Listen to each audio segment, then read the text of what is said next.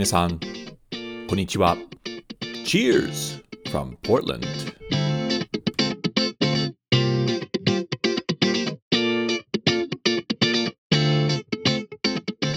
皆さん、こんにちは。どうも、お収集ブログのレドです。ポートランド、オレゴンのお酒シーンを紹介するおトックポッドキャストへウェルカムです。これは、ポッドキャストのエピソード36です。このエピソード36では、オレゴンのお酒ニュースやフリーランドスピリッツを紹介します。そして今回のインタビューゲストは、改めて名古屋の DJ 小林拓一郎さんです。ニックネームは小バタクです。本当に面白い人ので、インタビューを2つに分けて、前回はパート1で、今回はそのインタビューのパート2です。小畑は長くオレゴン州と付き合っていますので、ぜひご期待ください。なお、このポードキャストはトラブルポートランドの提供でお送りします。ポートランド観光にご関心のある方、ぜひ www.travelportland.jp へどうぞ。トラブルポートランドの皆さん、ありがとうございます。これからはドリンクタイムです。今日のお酒はグレートノーションのスムージービールです。うわ、めっちゃフルーティーな香り。飲みきれるかな？乾杯じゃあ、エピソード36をスタートしましょう。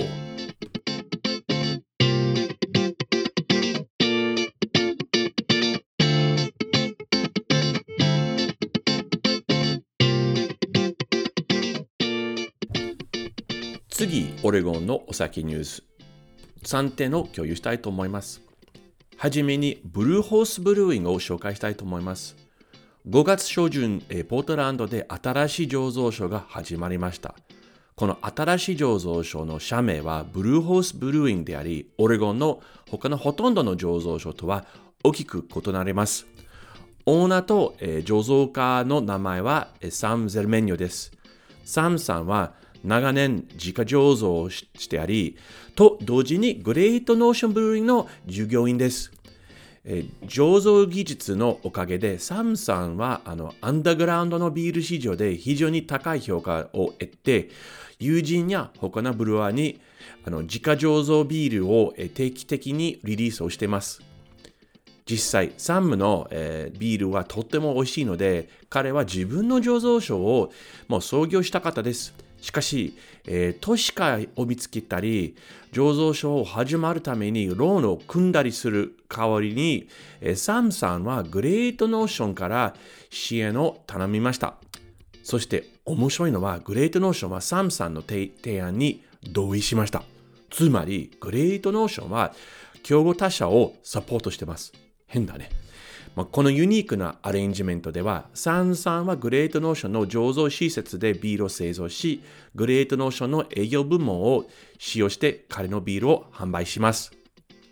ちなみに、ブルーホスというネーミングはスペイン語で warlock の意味します。サムさんはオカルトオカルトやヘビーメタル大好きで、缶のデザインやソーシャルメディアのコンテンツに影響を与えています。本当に面白いので、リスナーの皆さんにぜひ彼の SNS を見ていただきたいと思います。今のところ、サムさんは主にヘイジ IPA や、えー、ペーストリスタウトを作ることにフォーカスします。サムさんは非常にナイスガイので、僕も、えー、応援したいと思います。次は2022年のワールドカップでオレゴン醸造所は16個のメダルを取ったことです。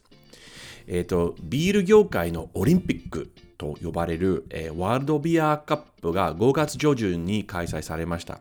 このイベントは、まあ、各年で開催されているため、2018年以降開催されず、えー、COVID のために2020年に、キャンセルする必要がありました。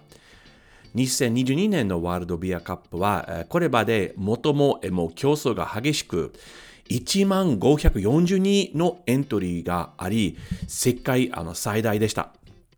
オレゴンは16個のメダルを取り、えー、対象者の一つでした。僕が興味を持った、えー、メダルのいくつかは、えー、ウィッドミアのヘフェバイツェンとペリカンのクリーメールのあの金メダルでした。これらの2つのビールはクラシックであり、何十年にも作られています。そのようなクラシックなビールが、そんなカテゴリーの競合するビールよりも、えー、なんか優れているのに十分によく作られているのは素晴らしいと思います。もう一つの興味深い、えー、金メダルは、オレゴン州での初めてなラガーセントリックの醸造所であった、まあ、ヒーター・アレン・ブルーイングが取りあのが取りました。ヒーター・アレンはケラービア部門で金メダルを優勝しました。これは僕がとっても好きな、まあなんていう hazy lager のようなものです。最後に、ストーンブレイカーは、 extra special special bitter、あの ESB の English style ビールで金メダルを取りました。これは、まあ、米国であんまり人気がないないスタイルののビールですが、ストーンブレーカーは長い間醸造されてあり、えー、ビールの品質が、まあ、認められているのは素晴らしいことです。これらの醸造所と、えー、ワールドビアカップメダルを取った他のすべ、えー、てのオレゴンのクラフトビール醸造所におめでとうございます。最後に、ヒターアイレンといえば、え最近同社は COVID パンデミック以来閉鎖された実写のタップルームをリオープンしました。ですから2年ぶりにヒーターアレンの醸造所で飲むことは可能になりました。えー、タップルームが開いたので、ヒーターアレンが作る幅広いラガーを楽しむことができます。例えば、ピルスナー、ケルシュ、ヴィンラーガー、ボック、イタリアンピルスナーなど、これは面白いことですが、同社はラガビールしか作りません。先に説明したのように、同社はオレゴンで最初のラガセントリックのブルアリでした。まあ、言い換えれば、えヒーターアレンは IPA を作ってません。これはここではちょっとショッキングです。ヒーターアレンののようなオレゴンの他の醸造所は、まあ、考えられません。ヒタアレンはポートランドに位置しないことが大事なポイントです。むしろ、オレゴン州のワインカントリーの真ん中にある、ま、都市、マクミンビルにあります。ポートランドから車で約1時間15分です。今年の秋まで、そのタップルームは金曜日と土曜日のみ営業します。その後、ま改造工事のために、えーま閉鎖され、2023年に営業時間を長くになり、になりえー、再オープンもされます。以上、ポートランド、オレゴンのお酒シーンのニュースでした。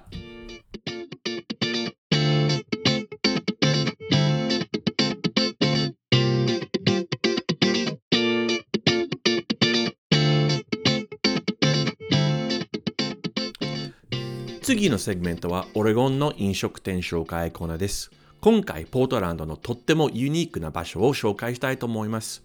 フリーランドスピリッツと呼ばれ、ポートランドのノースウェスト地区にあり、グレートノーションの大きな醸造所に非常に近い場所にあります。フリーランドスピリッツは蒸留所であり、他の蒸留所と同様にジンやバーボンを含め多くのスピリッツを作っています。そして他の蒸留所と同様にそのスピリッツを使用する感覚テールも提供をしてます。フリーランドのユニークさの理由は、情勢によって独占的に運営されているからです。オーナーはすべて情勢であり、ユーカーたちもすべ、えー、て情勢です。この情勢のタッチは多く感じることができます。まあ、第一に、スピリッツのフレーバーは他の蒸留所で作られた、えー、ジンやバーボンほど激しくはありません。フリーランドのジンのいくつかは、えっ、と、だからフローラルな風味がします。また、フリーランドのボトルデザインは、よりフェミニンなデザインになっています。ボトルは、まあ、独特な形をしておりしてありまして、えー、バー、レストラン、酒屋ですぐに目立ちます。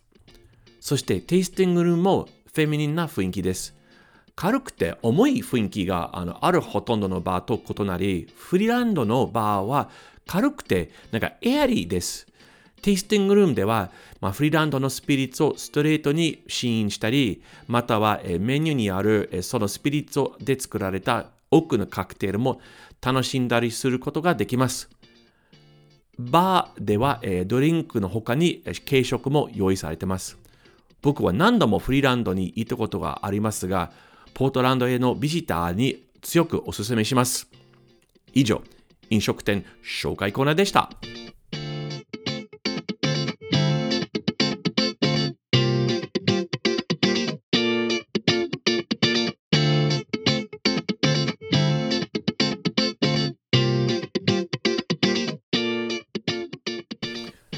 次はインタビュータイムです。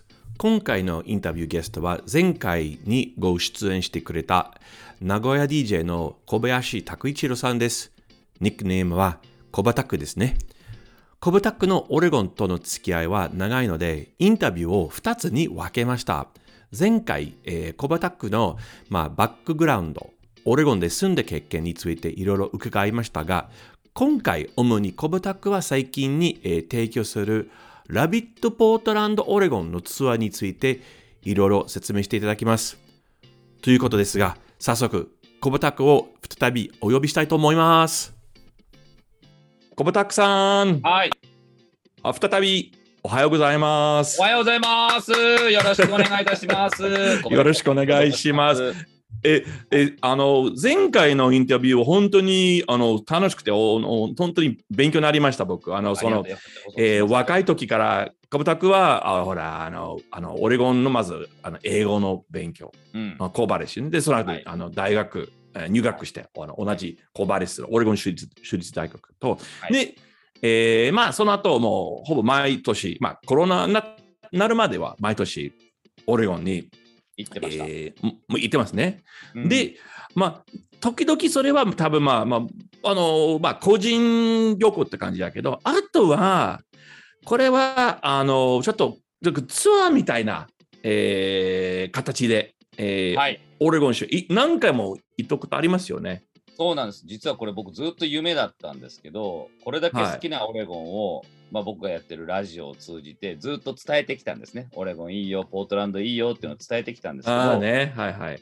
ちょうど日本でそのポートランドが少しこうブームになりかけた頃があったじゃないですか。2013、14ぐらいかな。そうそうそう、なったね。はい。そうでこの頃にちょうど僕ら、まあ、ブーム云々関係なくずっと好きで言う言い続けてきたんですけどちょうどでもこのタイミングで、ツアーをやらないかっていう話がポートランド観光局とその時お世話になっていた名古屋にあったスイートオブオレゴンというチーズケーキ屋さんがあったんですけど、はい。もうそこと、はいはそこの社長さんと,、えー、とポートランド観光局のジェフっていう友人とで僕で、うん。いやこのツアーをやろうっていう話がまあ予算があるからそれ組めるからやろうって話になって、えー、そんな夢みたいなツアーが組めるんですかって言って、え、ど、ど、あの、光沢は、どうやってそのかポートランド観光局のジェフさんの、ああの、彼との出会いはどこで出会ったんですか？これでちょちょっとだけ話長くなるんですけど、もともとはそのスイート・オブ・オレゴンっていうチーズケーキ屋さんが名古屋にあ,、ったんですね。今ちょっと名前変わっちゃったんですけど、そこのオレゴンって名前が入ってるじゃんってなって、で、僕それで、はい。自分からそのお店に連絡をかけて、僕もオレゴンにいたんです、何か一緒に仕事やりませんか？みたいな。え、でもね、最初ね、光沢は自分で自分と連絡したんですか？もう、その勝手に。はい、勝手うに 連絡したんですけど、うん。なんかね、最初はね、あんまり取り合ってもらえなかったんですよ。その社長から。まあ。なななんだこいつなるじゃないですか、やっぱり。で、うんでもなんかやたら熱心にこうずっとアプローチをかけてくるからで、うんうんそしたらその社長が、あ今度その東京に僕の友人で、そのツイートボレゴンさんとトラベルポートランドはつながってたんですね、ジェフは。あ前からね。はい。はいはい。で、僕の友人のジェフっていう、とてもオレゴンに愛のある人間が、この東京の旅行泊にやってきますと。はいはい。で、よかったら彼に一度会いに行ってみたらどうですかっていうメールが来て、それで出会ったんだ、ジェフさん。はい。会いに行って、で、僕が、あもう全身オレゴンブランドですよ。ペンデルトン着て、ダナー履いて。もう格好からアピールしていこうと思って。で、オレゴン州立大学のスウェットかパーカーかなんか着て。でいかに自分がオレゴンが好きかっていう話をそのジェフの前でこうわーっと語るわけですよね。そしたら、はい。ジェフが言ってくれたんですよ。お前本当に好きだなって。うんうん。これでなんかその、流行り廃りとかうんぬんとかじゃなくて、お前本気でお前好きなんだなっていうことをそう、本気でね。。うんうんうん。そうしたらジェフが認めてくれて、で、ジェフからそのスイートオレゴンの社長にメールしてくれて、あいつは信用していいっつって、ああ。おお。あいつでがあオレゴン愛はフェイクじゃないぞって。うーん、そうね。うん。そこからで、中が始まったって感じです。はそのツアーの話が始まった。そそれは何年だった？その2006年。6年？そう、全然昔。だから全然、あの、ポートランドのブームの全然前じゃないですか。全く前です。全然前です。ああ、OK。はい。で、そのはい、頃から友人になってて、で、ちょっとその時に一回 ZIPFM で、ZIPFM オレゴンデー、オレゴンエリアデーっていう、丸一日オレゴンを特集するっていう、そういうこともやったんですよ。で、その時にトラベルポートランドとスイートボレゴンさんにいろいろ協力してもらって、まあ、広告費を出してもらいながら、そういうこともやったりしたんですよ。OK。で、そっからずっとそ,、そこ限りで終わっちゃってて、でもその3人の関係というか、みんなの関係はずっと続いてて、毎年オレゴンに遊びに行くし、ジェフも日本に来たら一緒に遊ぶしっていう関係がずっと続いてて、はい。で僕、2010年に結婚してるんですけど、はい。その時はジェフにもお願いして、その前の年に僕個人でオレゴンに遊びに行って、ジェフ僕はい来年結婚するんだと。結婚式はオレゴンであげたいから、式場一緒に探してくれって。えー、あ、そう？そう。で、一緒に一日、丸一日、ジェフがアテンドしてくれて、ここどうだ、ここどうだ、ここどうだって言って、へえ。でそこで決めたのがポートランドにある、ポートランドの中にあるホワイトハウスっていう、あ、知ってる。知ってる？ううちから遠くない、全然。あ、ノースイーストでしょ？アービントンの。そうそうそうそうそう、あそこで結婚式をあげたのよ。したんですか？そう。えー、あげた。知らなかった。え、初めて分かった。あ、なんか、あもう結婚してると分かって、もちろん日本で結婚したと思う。でも、ポートランドのホワイワイトハウスね。いいね。そうですね。ワイトハウスで結婚式を挙げた。家族とか友達が何人かこう来てくれて、みんなで遊びに回って、で、ガーデンウェディングみたいのしてっていう。で、その時に初めてバスを借りて、みんなであちょっとした旅行行こうってことで、オレゴンコースト行ったんですよ、キャノンビーチに。あーはいはいはいで、はいこの時の経験が多分自分の中で、あ、なんかこうみんなを連れていく、自分が大好きなオレゴンをこうやって今まで来たことない人たちはじめ、こんないいところあるんだよっていう教えられるとか一緒にこれ共感できるっていうことの楽しさを覚えたわけですよね。ということは、その結婚式でもうね来てくれたあのお客さん、ファミリーとか、まあ、まあ、本当に彼らに、例えばあの、小豚くは、もう本当にツアそう、ーの提供してたね。本当にあれがツアーみたいな、まあ、ツアーの始まりなんです、今思えば。もうもう完全にツアーだったでしょ？ほら、バス借りて、そう。コースト行って。うんで、僕が全部案内して、で、ここでこれ食べるといいよとか、ランチはここで食べましょうとか、全部アレンジして、へでそれが多分その4年後に2014年にラブ・イット・ポートランドっていうツアーがそれこそジェフたちの協力のもとジェフとかスイート・ボレゴンさんの協力のもと始まったツアーにつながるんですよ。ーラビット、皆さん、ラビットポートランドを覚えてくださいね。あの、はい小畑君のツアー。あ、その、自分の結婚式の経験はきっかけだった。あ、知らんかった。。うん。あれが。へえ。はこういうことをリスナーさんとラジオを聞いてるリスナーさんたちとやりたいなっていうのはずっと頭にあってでタイミング。グが2014年に来たわけですよ。いろいろブームも来てたしポートランドの。え、だそのラビットポートランドの初めての、えー、ツアーは14年でしたね。14年です。14。あえー、で、じゃあ、あの、まあ、えっ、と、14年からこの前までは、だこの前は何何年でした？最後が、最後の方はね、最初は夏のツアーだけだったんですけど、2019年から春のツアーも始めて、僕がババスケ大好きだから、ブレイザーズ完全にみんなで行きたいって言って、で、春ツアーも組むようになって、2019年と2020年、本当コロナのこの大変になる直前、直前に最後に行ってるんですよ。うん。で、あの、僕は何回もあの小畑にお世話になって、基本的にそのあのツアーのなんつうのなんか概要というか、そのなんかんコンテンツ、パターンとか結構似てますよ、毎年。なんなんか、うんえーそれを説明してもらえば、大体こ何日間とか、大体どのようなところで、あそうね。の行くか、大体パターンありますよ。パターンというか、場所もちろん変わるんですけど、パターンは一緒ですね。それは何ですか？最終的に出来上がったパターンとしては、まずは空港到着と同時に、ニューシーズンズっていうスーパーマーケット行きます。なんでかっていうと、まずね、みんな日本人はお土産考えるんですよ。はいはいはい。で、そのお土産に頭悩ませて、せっかくいい場所来てるのにお土産買わなきゃ、お土産買わなきゃって言って、それがもったいなくてしょうがないなと思って、僕の中では。だったら、スーパーでもうみんなに言うんです最初にもうお土産買っといてくださいって。お菓子とかバッ それだと買っとけば、もう後で悩まなくて済むからって。いいアイディアね。悩まなくていいね、本当に。日本人はね。あと楽。うん楽でしょ？で、しかもニューシーズンズだったら、ポートランドラポートランドローカルのものもたくさんあるから、オレゴンローカルのものもたくさんあるから、このお菓子いいよ、この、これいいよって言ってみん、もうみんなに教えてあげて、こんなのまとめて買っといて、後でみんなに配ればいいから、それっつって。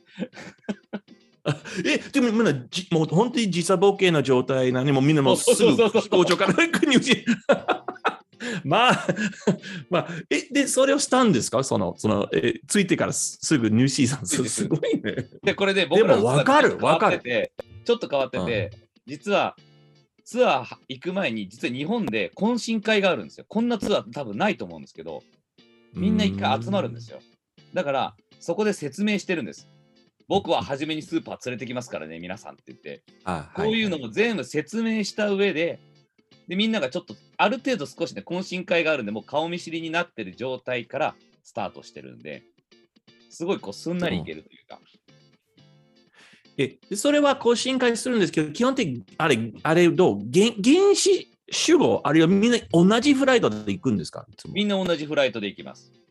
同じフライト？はい。はい。で、はいまずはだからな成田集合とかにして、で、まあ、直であ俺うんあ、同じ週ね。はい。はい、同じやつで行くんですけど、で、着いてそこを、まあ、バス借りてるんで、バスに乗り換えて、そこからまず New Seasons に向かってくださいって ドライバーさんに伝えて、で、今度そこから New Seasons 行くのが、あの、アルバータの New Seasons なんですけど、はい。そこからすぐ近くに、あの、 Side Yard Farm っていう、 Farm ねはい。ステイシーさんがやってる、うんあの畑があるんですよね。で、これもね、もはいうここ何年かのもう定番になってるんですけど、まずそのステイシーさんのところに行って、で、そのステイシーさんに畑を見学させてもらって、で、今見たこの畑で育った野菜を、今ここからみんなで食べましょうって言って、全員でそこで素晴らしいね。ランチ食べるんですよ。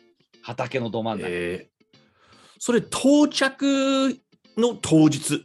ね、同じ日まだ到到着も何も3時間ぐらいしか経ってない。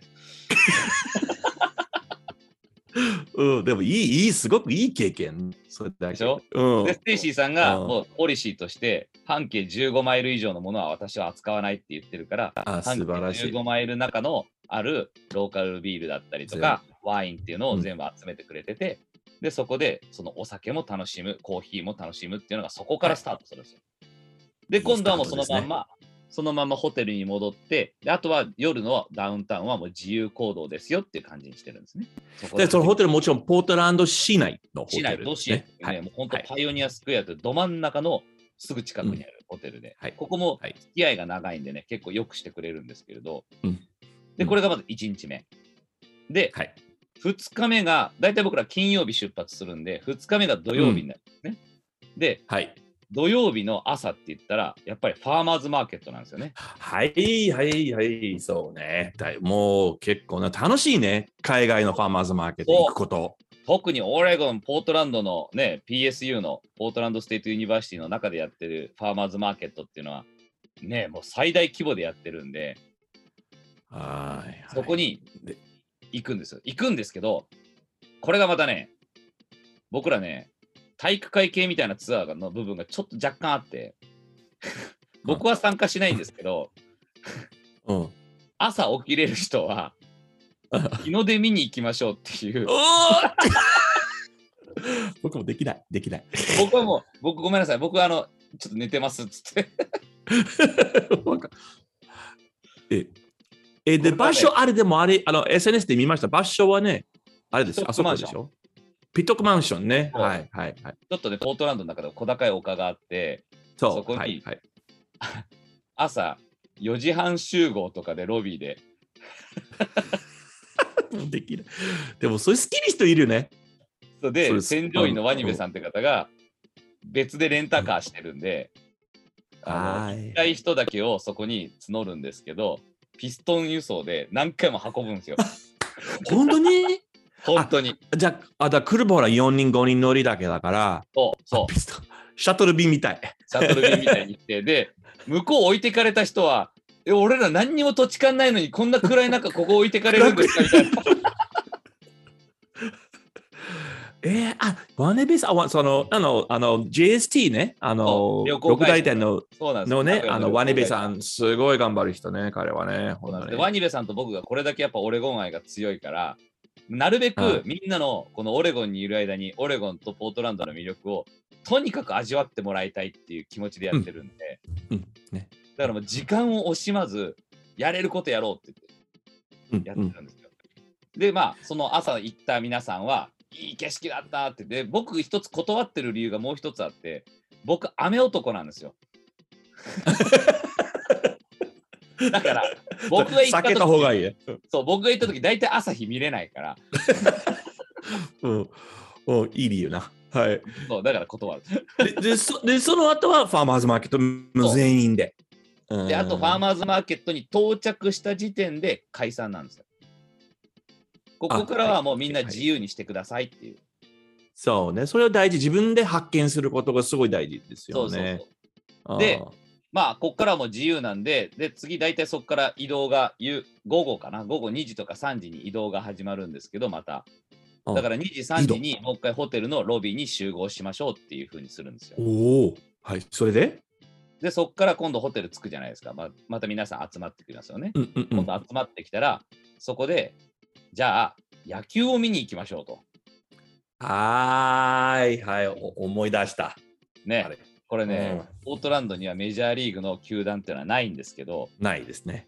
実はね、独立リーグっていうのがあって、ポートランドピクルスっていう謎のチームが Pickles ですね。スープいやー思い出した思い出した、もう Pickles ね。で、一回、小畑君はあのアナウンサーになりましたね、あの球場。2回やった。2 2回やった。回？ああ2回？僕行くと必ず、これお前アナウンスしろって言っていきなりなんか渡されて、 next batter is みたいな感じで、僕あのバスケの MC もやってるんですけど、日本でああ、ね、なるほど。グ B リーグのシーホーツビカっていうの MC やってるんですけど、そのチームの。そういう感じで、お前どうやってやってんだみたいな感じで、なんとかーなんとかーみたいな感じでこう声を叫ぶみたいな仕事を、仕事というかいきなりマイク渡されてやらされるっていうね。えーいや、もう思い出したね。すごい楽しい。その、ま、まマイナー、マイナーリーグっていうか、もう本当に、もうシングル A です。本当、ほぼ高校高校生、ほぼ。だけど楽しい、楽しい。楽しい。ねあのね、やっぱ夏行ってるから、芝生の中で野球見て、ねねあの、メジャーリーグじゃないから楽だしね。そのストレスはね、高くないし、あと、あと、ピクルズ、あの、ディロン、ほら、マスコット、あのでかい、あの、野球の帽子をかぶる、えーピクルいますよね。ディロン、ディロン、ディロン。ディロン、ディロン。あ、そうか。じゃあ、で、なんか、でも、ポートランド、このラビット・ポートランド、もうオレゴンというネーミングになりまして、だから、ポートランドのみだ、のみではないんですよね。だけではないんですよね。なので、そこから一回野球を見た後に、今度、この2日目の土曜日に移動が始まるんですよ。で、それが毎年行く場所が変わってて、例えば、え3年目の時はシスターズ。2年目が、2シスターズ年目は、2年目はマウントフットで、3年目はシスターズに行って、あこれちょっと内陸地ですね、オレゴンの内内部になるんですけど、シスターズに行って、4年目がオレゴンコースト、キャノンビーチとニューポートに行って、はい。で、5年目にいよいよもっと遠出しようってことで、まあ、節目の年だったんで、クレタレイクに行こう遠いね、でも綺と。麗。遠い。ね、そう、だからクレタレイク行った時は、あの時はベンドに泊まって、ベンドからベンド？ベンド止まったね。そうで、ね6年目の時は、ここれまたね、すごい感慨深かったんですけど、僕、スタンドバイミーっていう映画が大好きで、一番好きな映画なんですけど、スタンドバイミーのロケ地っていうのがオレゴンなんですよね。はい。小さな町ね。小さな町であのブラウンズビルっていう町があって、それこそ僕の大学町、コバリスからも車で30分ぐらいなんですけど、そうね。そんなに遠くない、ね。遠くない、ちょうどコバリスとはい。ユージーンの間ぐらいなんですけど、はいはい。でこのブラウンズビルに行って、スタンドバイミーのロケ地を巡るっていうツアーをやって、で、泊まったのが最初ユージーンに泊まって、はい、で僕は僕的にはライバル校であるオレゴン大学の町なんですけど、ユージーンに泊まって、で、その翌日は僕の母校であるオレゴン州立大学のあるコバリスに泊まるっていう、大学町にも泊まるっていう経験をして、えーということは、毎年毎年、まあ、ポートランドとあのオレゴンのなんか地方、ちょっとカントリーさ、必ずいいですね、このバラエティ。すごい大事です、それは。2020年あのコロコロナの年は本当やる予定だったのは、 Painted Hills に行く予定だったんですよ。あ、ジョン・デイね、あの辺か。ああ、あのね、あの、それ、すごくもうありがたいんですよ、あの、小畑君あもうほら、普通日本人はね、あの、オレゴン来るときに、もう本当にポートランドだけ。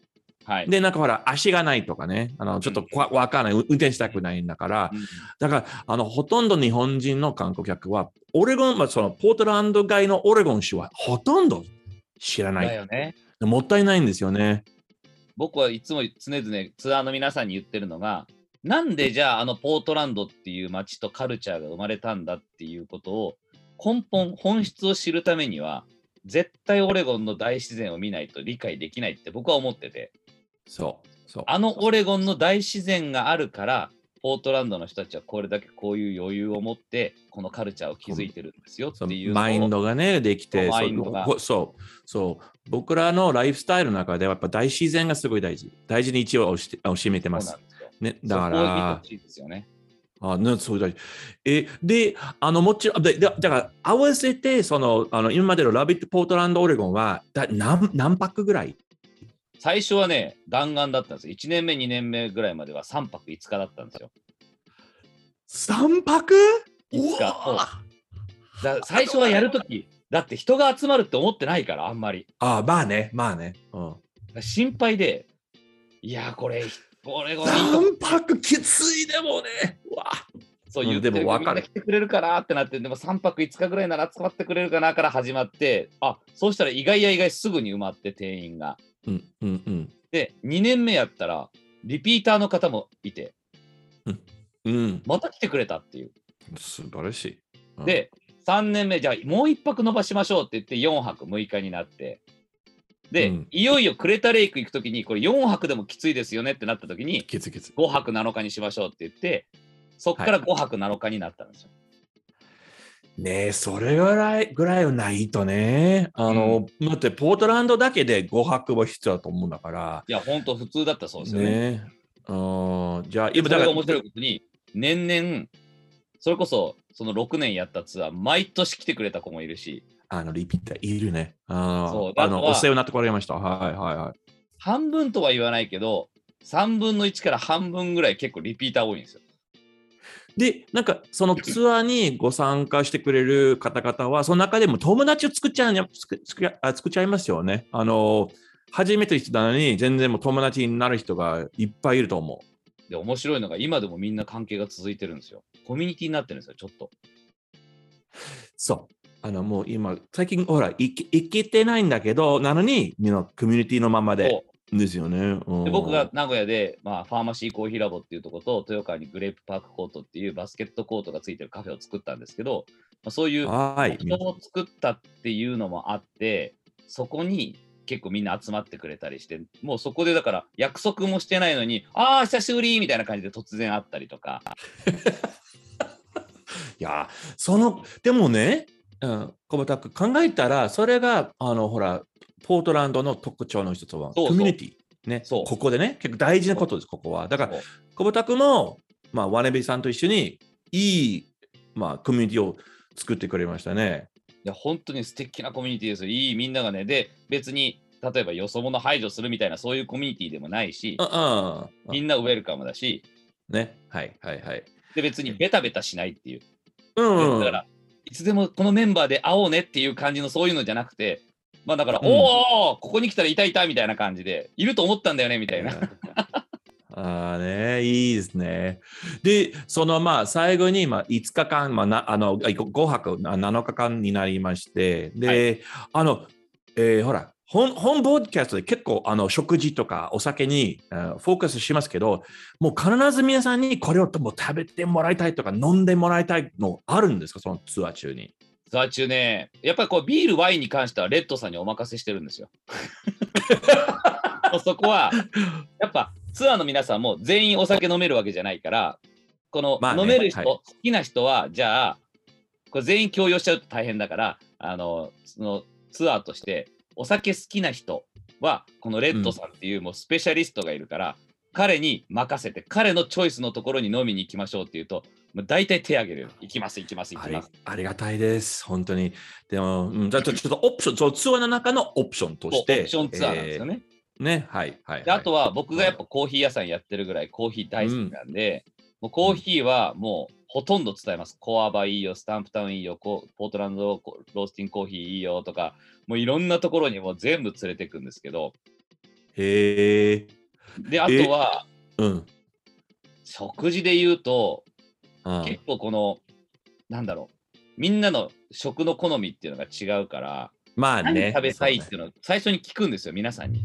うねうんうんうんそのさっき言った懇親会の時に聞いておくんですよ。うん。うん。そうすると、私、バーガーが本当食べ、アメリカ、いわゆるアメリカのバーガーが食べたいですっていう人とか、ステーキ食べたいですとか、ちょっとああいうフードカートのなんか変わったもの食べたいですとかそうね。はいはいはい。っていうので、みんなの要望を聞いてるから、あ、何々さんなんか食べたいって言ってたらね、これだったらここのバーガーがいいよって言って、まあ例えば、お一緒に散歩してる時にそれを一緒にお連れしたりとか。はないんで、はいはい、僕もワニベさんも基本的にはフリーの状態でいるので、で一応僕もね、うん皆さんに伝えるんですよ。これ全員団体行動じゃないんだけど、僕はうん今からどこどこ方面に、ポートランド散歩するなら僕はどこどこ方面に向かいますけど、僕と一緒に来たい方は僕と来てくださいと。はい。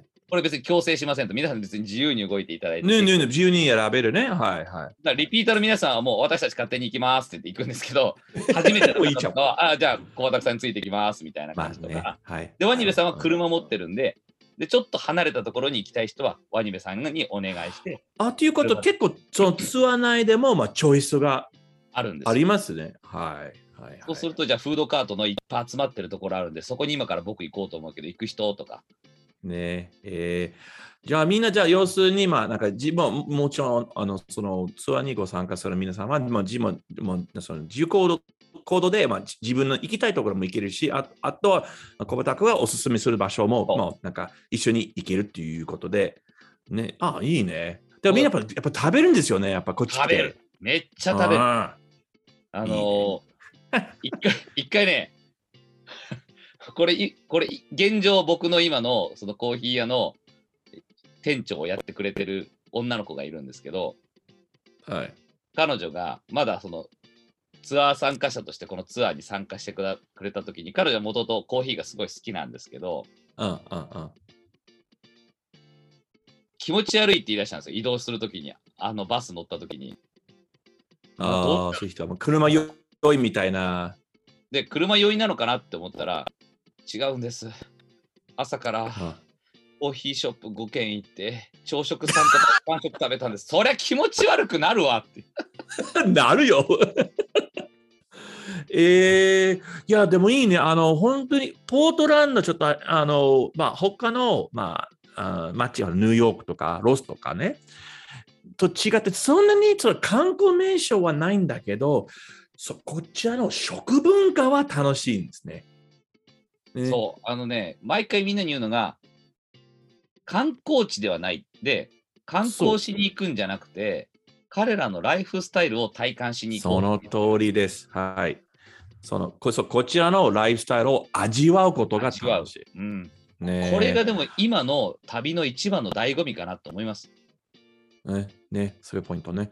だから、そうするとね、その、その、なんか、ライフスタイルを味わうことならもうやっぱリピーターできますよね。あので一つ目章行ったらもう一回一回もう行けば十分って感じだけど、なっちゃうから。でもライフスタイルを味わうことはもうあれはね、時間かけてもでも楽しくて楽しくてね。うん面へえ。白いことで、じゃあもリピーターだから、もう勝手にポートランドでも今度コミュニティができてるんですよ。だからえー毎年行ってるから、あの店の誰々さんと仲良くなったんだよね。なんか、そうあのコーヒービールとか、そうあの、ほら、そうそうそうそうコーヒーシそうそうそう、ョップね。コーヒービーはいルと彼とか、なんかものすごい仲良くなってて、はいねえ。おーあ、じゃあこっちでのコミュニティも作るんだ。だから僕知らない店いっぱい知ってますよ、みんな。でも、それいい、それいいことね。あの、いいまあ、あのツアーはすごい、もう、あの、結構もう成功の、うんえーのことだ。えうんじゃあ、じゃあ、光沢、今度は、ほら、今、コロナじゃないですか。だ最近ね、あの、ラビット・ポートランド・オレゴンのツアーはなかったんだけど、うん今度の将来の予定は何かありますか？一応ね、実は今年企画しています。おお。まあ夏はちょっと厳しいですけど、うん。秋口ぐらいに行けたらなってこう考えてて、今秋もいい。よ。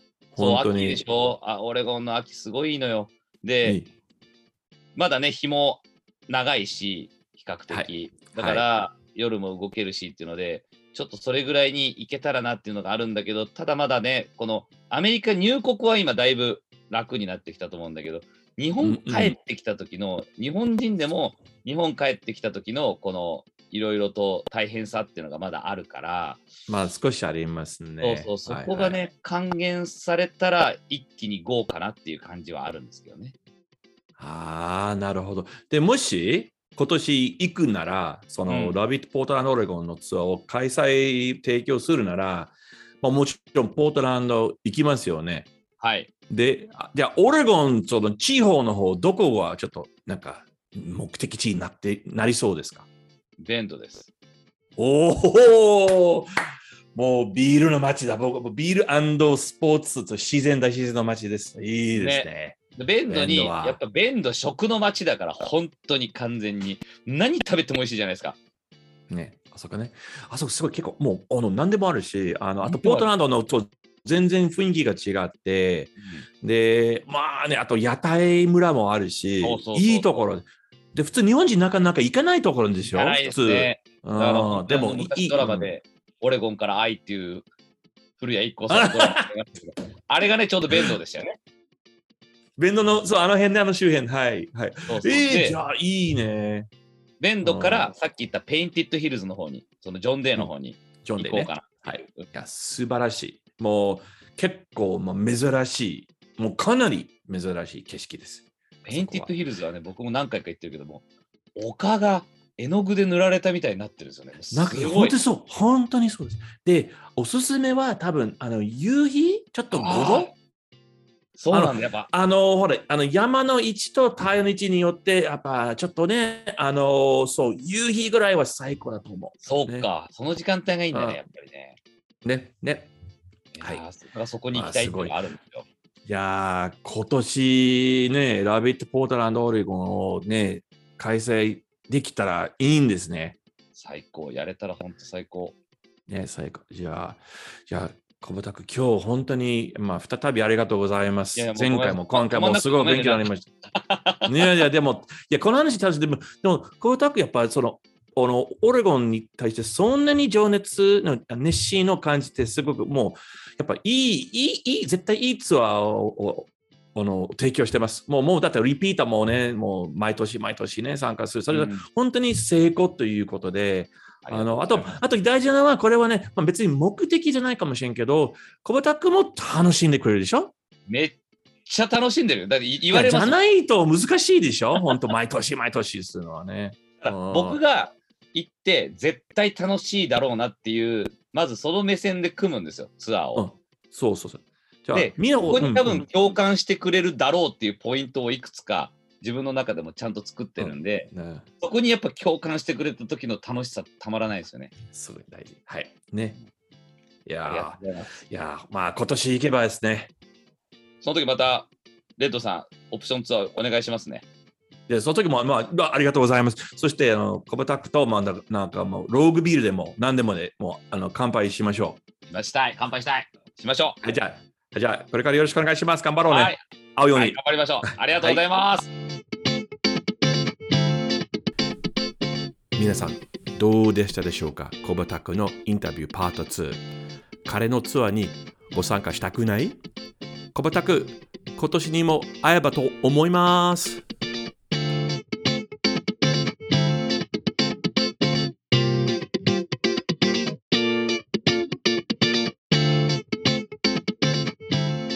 このポッドキャストエピソードを聞きいただき、誠にありがとうございます。他のエピソードを聞くため、オレゴンやポートランドの飲食シーンを知るため、または飲食ツアーをご予約するために、ぜひ、お収集ブログへどうぞ。Facebook または Instagram のフォローもお願いします。また次回はよろしく